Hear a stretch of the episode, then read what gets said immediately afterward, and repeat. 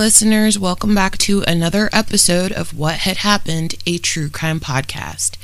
I'm your host, Kimberly, bringing you lesser known true crimes. I hope everyone's doing fine this beautiful final weekend of February.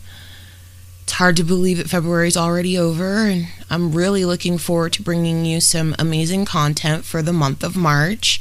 So it's really nice to say adios, bichachos, to February. Don't forget to join the What Had Happened, a true crime podcast group on Facebook. This is a group where we share true crime memes, talk about cases discussed on the show or that are gnawing at you, and you can also make suggestions for lesser known cases that you would like to hear. You can also follow the podcast on Instagram and Twitter. The links are in the description box down below. So, last episode, I told you about Harrison Graham in Philadelphia. Today, we're going to cut across the map to Meteor, Wisconsin. And we're going to discuss what happened at the hands of Chai Soua Vang and eight hunters. This is known as the Tree Stand Murders. On September 24, 1968, Chai Soua Vang was born to rice and corn farmers in the mountainous Sayaburi province of northwestern Laos. Chai was the second of six children and the firstborn son. Chai's siblings and cousins would all recall Chai always having an adoration for nature and hunting. As a little boy, Chai and his cousins fashioning guns out of bamboo sticks and ambushing their adversaries in mock wars were how they spent their time playing.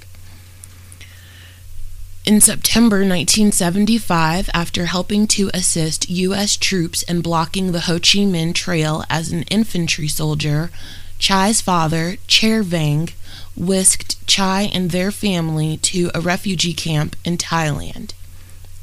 The Vang family remained refugees in Thailand until 1980 when they immigrated to St. Paul, Minnesota.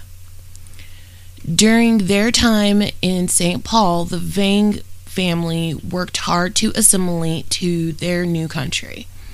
Oldest sister Mia delivering newspapers in the morning before school, and the other Vang children participating in various activities. While attending school at Humboldt High School, Chai received good grades in the year he attended. At age 16, Chai's parents arranged his marriage to Se Zhang. In 1985, the Vang family relocated to Stockton, California. It was at this time that Chai juggled the responsibilities of being a husband, son, and student. While attending Benjamin Franklin High School, Chai founded and became the first president of the high school's Hmong Club. At the age of 21, Chai enlisted in the military. During his marksmanship training at Fort Sam Houston, Chai was recorded as a sharpshooter. Let's see here. I was talking shit in the script, but I'm gonna not do that. Just the facts today, people. After basic training, Chai went on to serve in the California National Guard for six years. During this time, between 1990 and 1995, Chai also went on to be a teacher's aide for disabled students, volunteered at his local Lao Community Center, and became a truck driver covering the entire lower 48.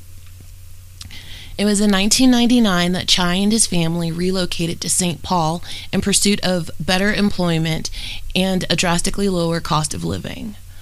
During this time, Chai began to establish his family in St. Paul. In 2000, upon the death of his father, Chai became the family patriarch, promising his father to take care of his siblings and family. After Chai's father passed away, he was able to obtain two jobs juggling truck driving and night shift plant work for Chrysler. Spiritually, at this time, Chai became a shaman, performing shaman rituals. It's believed that Hmong shamans are blessed with special gifts, including the ability to speak to those, quote, on the other side, curing ailments, and seeing into the future during trance like rituals. Quote from a neighbor would say, he has an altar he has an altar and a special bench and jumps up and down and sends messages back and forth in different language. Zhang, the former neighbor, would say that he, quote, also would always spend about an hour talking to the family and explaining what he would do and what it meant. I would hold him and make sure he didn't fall. While Chai may have been able to find spiritual fulfillment and enlightenment as a shaman, various court documents show that 2001 is when Chai began to get into trouble for fishing and wildlife violations, as well as problems within his home. The first being he was fined for catching 93 more than the limit of crappie, which was a fine that he paid. His next altercation was much darker, though. On Christmas Eve 2001, local police responded to a domestic dispute at the Vang home. Se Zhang would tell responding officers that she feared for her life because Chai brandished a handgun during a dispute over their impending separation. Due to the nature of this 911 call, Chai spent the holiday in the local jail. Say is said to have fled to Milwaukee with the couple's five children. That following spring, a warrant was also issued for failure to appear in court after being caught trespassing while deer hunting, which means, to quote the Wisconsin Farm Bureau form, because I had no idea exactly what this meant Quote Wisconsin's trespass law states that you must have written or verbal permission to hunt on someone's land. Hunters are required to make a reasonable effort to retrieve game they have killed or injured, but hunters may not trespass to retrieve such game. That's good to know because this, you know, span, you know, these rules span differently. They word them different for each state. The following spring began he began defaulting in child support payments for the three children he fathered with Yua Lee in Stockton, California, and therefore he was in trouble for that as well. While hunting during all of this time, Chai fell in love with an area near Mora, Minnesota. In October of 2003, Chai began to make payments on a 40 acre plot of hunting property in Kanabec County, Minnesota. Chai would go ahead and remarry following his divorce from Say in a Hmong ceremony that was not recognized legally.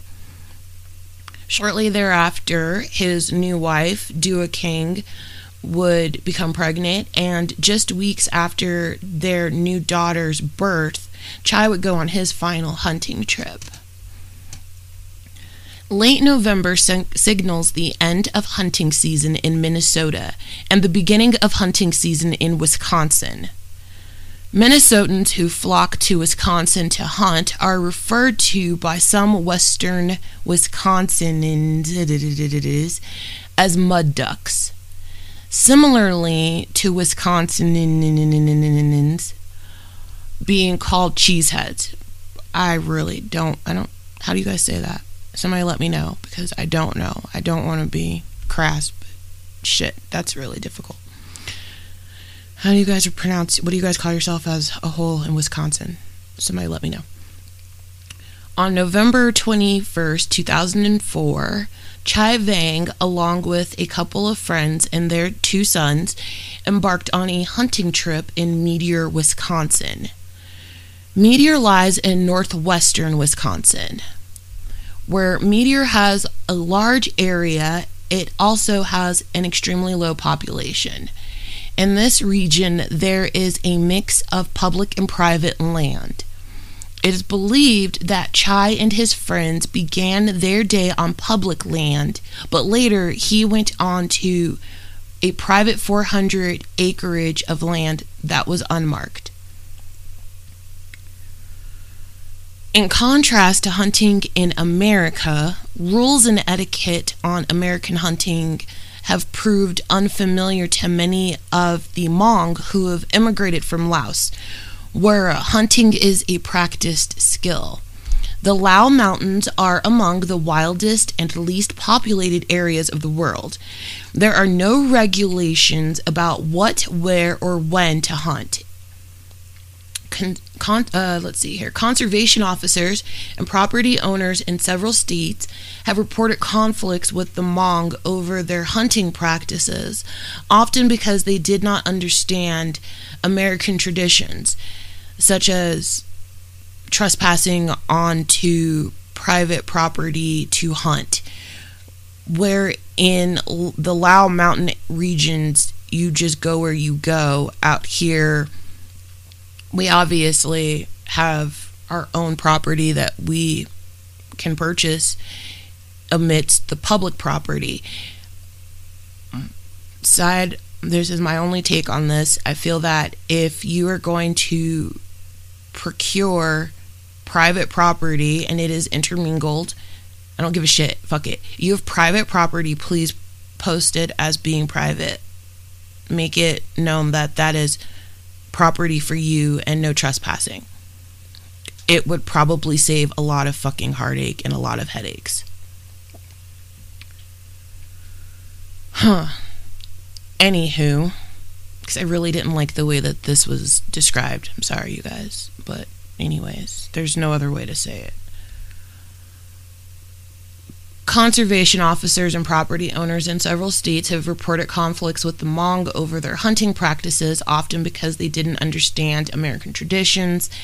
Minnesota's Department of Natural Resources hired a Hmong officer to teach the community about local hunting and fishing rules. Chai says that when he wandered onto the unmarked private property, he had no idea it was private, obviously, because it wasn't marked.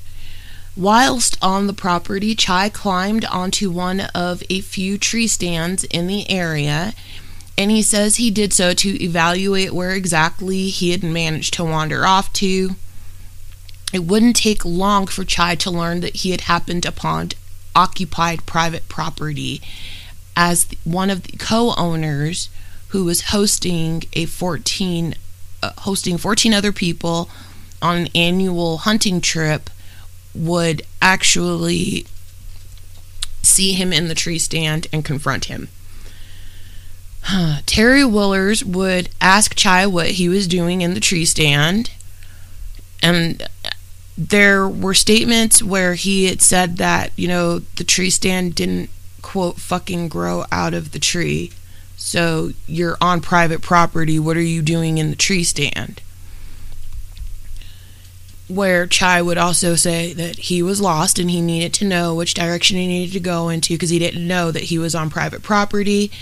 Terry Willers would radio up to the cabin asking if there were supposed to be any other people up there, you know, prior to confronting Chai. And when they said no, this is when a group of members in the hunting party decided to assemble at the same time that Terry Willers was directing Chai to go in the southern direction of the property, follow the footpath, and get off of the, the private property. There was also a statement about killing doe on the property because there was problems in the past with Hmong hunters doing, you know, hunting on their property where Chai Vang said that he hadn't hunted and he hadn't shot any doe that day. So Chai starts wandering off and as he is wandering off, he begins he gets confronted by eight hunters from the party who rode up on AT- on ATVs. These people were Robert Crotteau, 42 years old. He owned a concrete business in Rice Lake and he was married with three children. He would end up being a victim who was shot in the back and killed. His son, Joey Crotteau, who was 20, he was also his business partner. He was shot four times in the back. Allan Laski, who was 43 and a manager of a Rice Lake area lumber yard, was also married with three children, was shot in the back three times and died as well in this altercation. Mark Roidt, who was 28, and a family of the Drew family, who was also on the hunting trip. He was shot once in the head. Jessica Willers was 27 and a nurse from Rice Lake who had moved to Green Bay and she was engaged. She was shot in the back twice and killed during this. Denny Drew was 55, a car salesman in Rice Lake, and he was shot through the stomach and he would end up dying in the hospital the following day. And the two who were wounded would be Lauren Hesebeck, who was 48 and a manager at a car dealership in Rice Lake. Drew was his brother in law, and he was shot once through the shoulder, exiting his back. And Terry Willers, the 47 year old father of Jessica Willers, who worked at Crotteau's concrete business, he was shot once in the neck during this entire melee. So, Lauren Hesebeck and Terry Willers were the two surviving victims. Keep that in your hat. Lauren Hesebeck, a surviving victim, would testify that Bob had said, I'm going to talk to him to find out who he is and why he's there and to make sure he doesn't, you know, you know, know that he's on private property and he's not welcomed there. Denny had said to me, This ought to be interesting. Let's go and see what's going on. We got in the back of it, standing up, talking about the ATVs, hanging on the rear bar. After following the directions given by Willers over the radio, they proceeded to approach Chai further down the trail.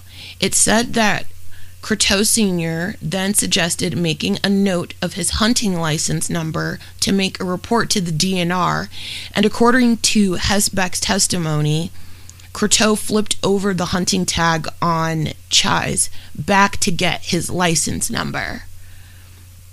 The events after the confrontation are disputed between Chai and the two surviving victims, but a violent altercation broke out when Chai Vang said that he was walking away but had been confronted by this group of people who were allegedly spewing racial epithets at him and being super aggressive with him. He says that he tried to walk away from the group, and at that time, he alleges that someone fired a round at him. He in his testimony said that he saw a clod of dirt about a hundred feet in front of him become impacted and disperse. So if you're familiar with firing a weapon and you fire into the ground or you know whatever, a bullet whizzes past him, he sees it hit the dirt in front of him. He watches it spread and he's like, "Oh shit, I'm I'm getting shot at." So he sling arms his weapon, removes his scope in one failed swoop, turns around and disperses 20 rounds into the hunting party five people lay dead by the time Chai Vang was finished. And then after that, the following day, the sixth victim would end up succumbing to his wounds in the hospital. It said that he was using like a Saiga rifle which was recovered by police the following day. Chai immediately fled the scene on foot and discarded the remaining ammunition, later stating that he didn't want to shoot anyone else.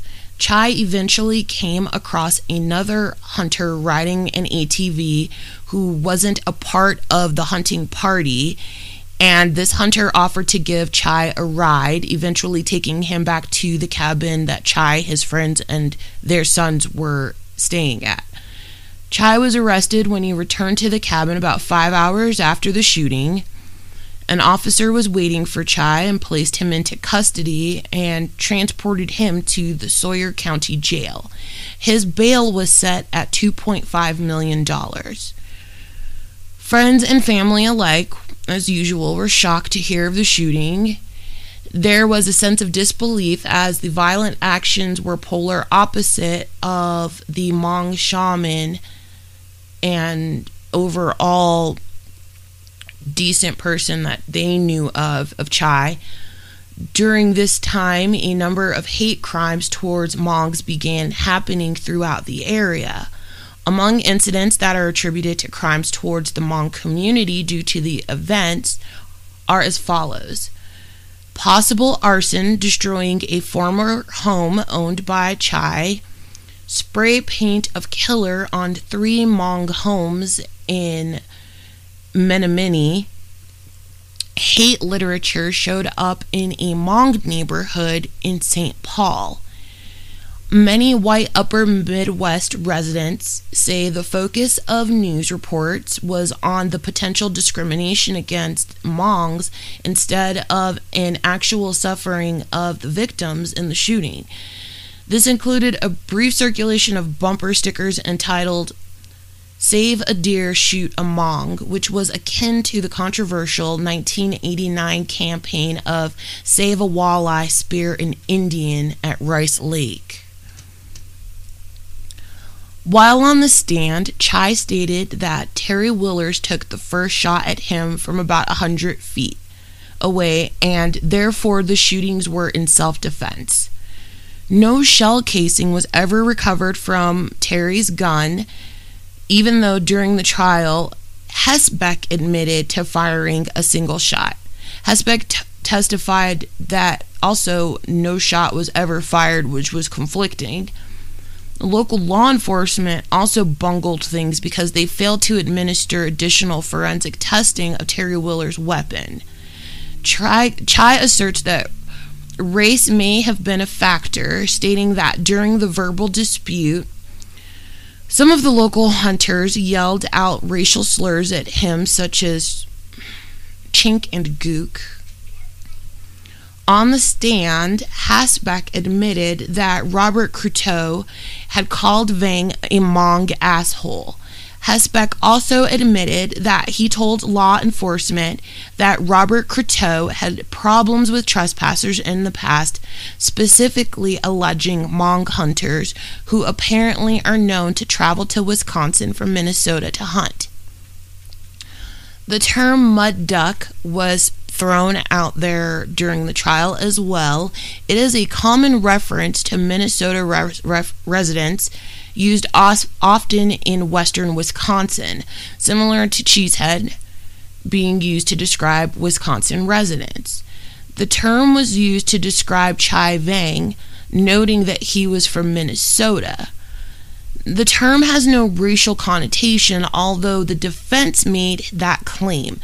They asserted that this word was used when Willers radioed back to the cabin, and it's unknown how during the altercation initially they were able to conclude that Chai was from Minnesota. I mean, if, you're saying that hunting season is over in Minnesota, there is a huge Hmong community in Minnesota and hunting season is beginning in Wisconsin, and you have problems with Hmong hunters in this region. It's really not that far of a stretch, but okay. The dude was just generalizing. Chai had had a history of domestic violence.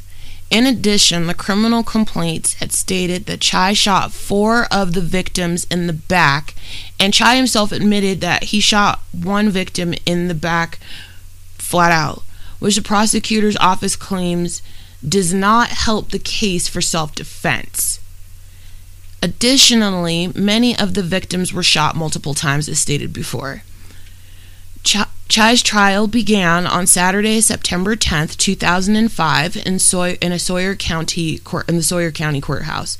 14 of the the 14 jurors were comprised of 10 women and 4 men and they were selected from Dane County, Wisconsin, and they were bused 280 miles northwest to Sawyer County, where they were to be sequestered. Chai told his jury that he feared for his life and began firing only after another hunter's shot nearly hit him. He detailed for jurors how the other hunters approached him and how he responded by shooting at each one he says that he shot two of the victims in the back because they were, quote, disrespectful. He recounted with clarity how he killed each victim, while saying on the stand he, quote, wished it wasn't happening.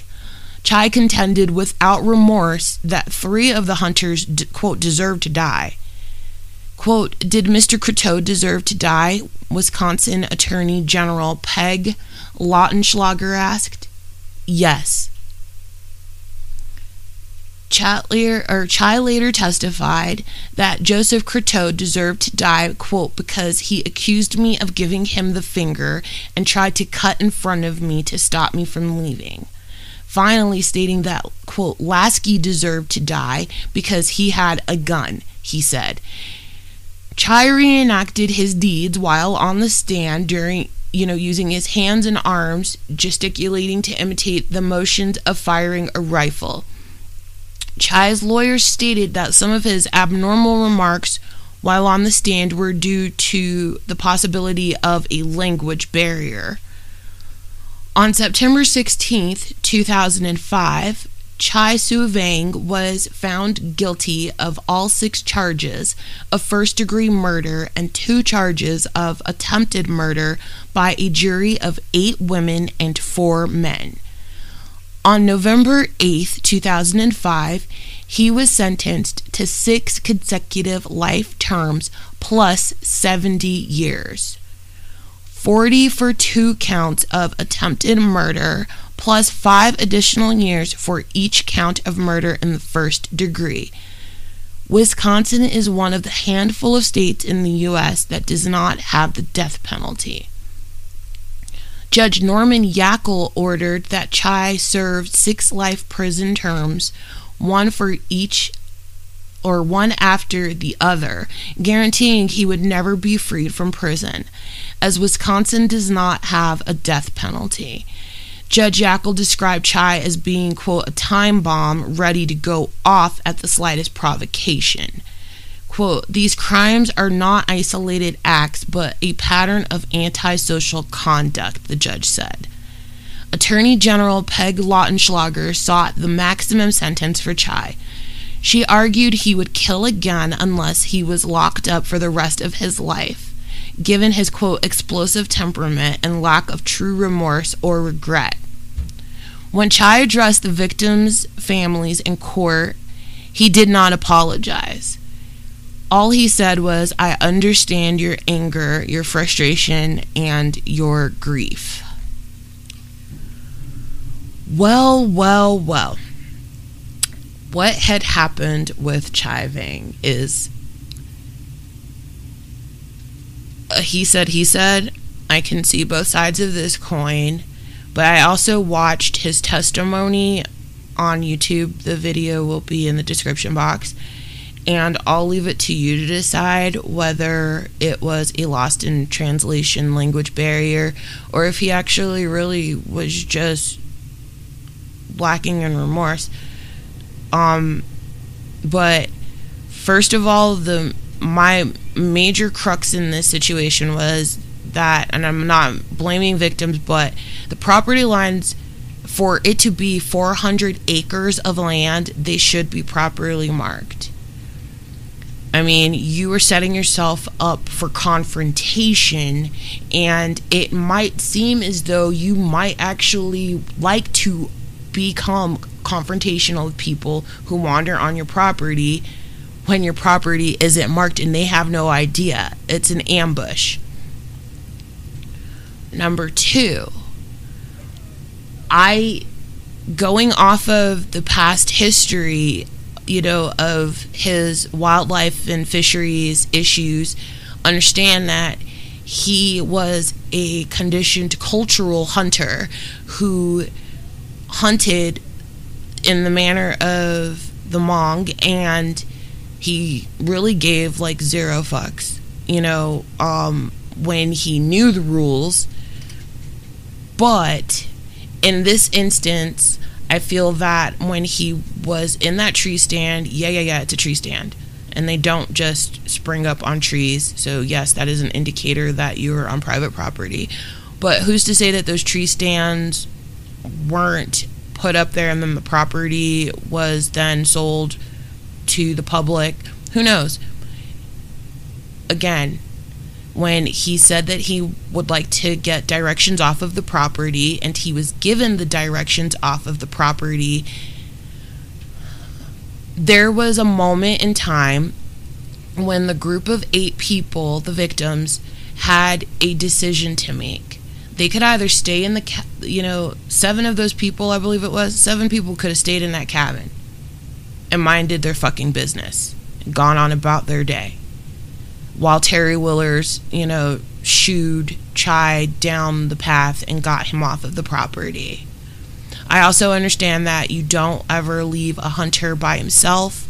You know, you have the buddy system, so you don't want the possibility of this trespasser, you know, hurting you.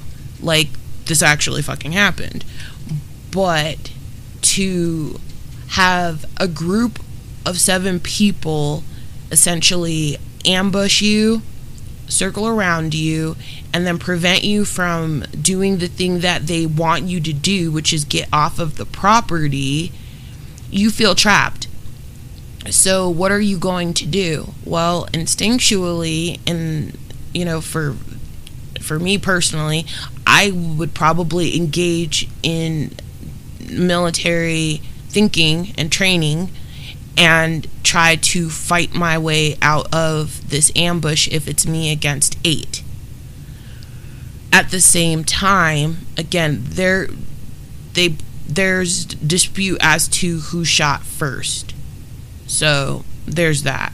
And then when you fire as many rounds as you do into people and you say that they deserved to die because they disrespected you, then I can't really say that you're defending yourself at this point. At this point, you're just pissed, you know, at the whole situation, and you have a weapon, and that's fucking dangerous. Um, you know, you're not supposed to shoot, you're never supposed to point your weapon at anything you do not intend to shoot. That is one of the many rules that you learn immediately when you become a weapons owner, weapons user, and a hunter or a person in the military. Treat each weapon as if it were loaded. So I will allow you guys to decide what you think happened here. I feel that it was excessive, but I also understand that he was outnumbered 1 to 8 I find that it was a tragic situation. It was a senseless killing. Everything could have been avoided. Chai Soua Vang lost all of his freedom over a stupid mistake on his part and on the part of the victims. Cooler heads need to prevail. Well, guys, I hope you enjoyed this episode. It's mad shorter than any of the other ones I've put out there in the stratosphere. Again, don't forget to join the What Had Happened, a true crime podcast Facebook group. You can follow on Twitter and on Instagram. And you know what? As a group, if we once we start getting more members, we'll start doing activities on the Facebook group and stuff. And I am all for all of your input on what you want to see the group develop into. I hope you guys have a great weekend. Let's say adios bichachos to February and hello March. Mmm, my favorite month of the year. Here's your outro music. Have a great weekend.